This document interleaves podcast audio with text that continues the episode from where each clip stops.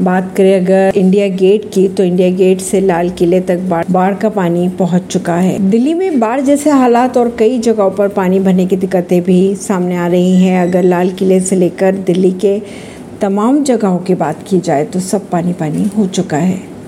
दिल्ली की कई बड़ी जगहों पर पानी भरने जैसी दिक्कतें सामने आ रही है। ऐसे में कुछ तस्वीरें सामने आ रही है, जिनमें दिल्ली की पॉपुलर जगहों पर पानी भरता हुआ दिखाई दे रहा है। इंडिया गेट पर पानी भरने की कुछ तस्वीरें आ रही है। सामने लाल किले पर भी पानी भरने की कुछ तस्वीरें सामने आ रही है। ऐसी खबरों को जानने के लिए जुड़े रहिए जनता सरिश्ता पॉडकास्ट से। दिल्ली से।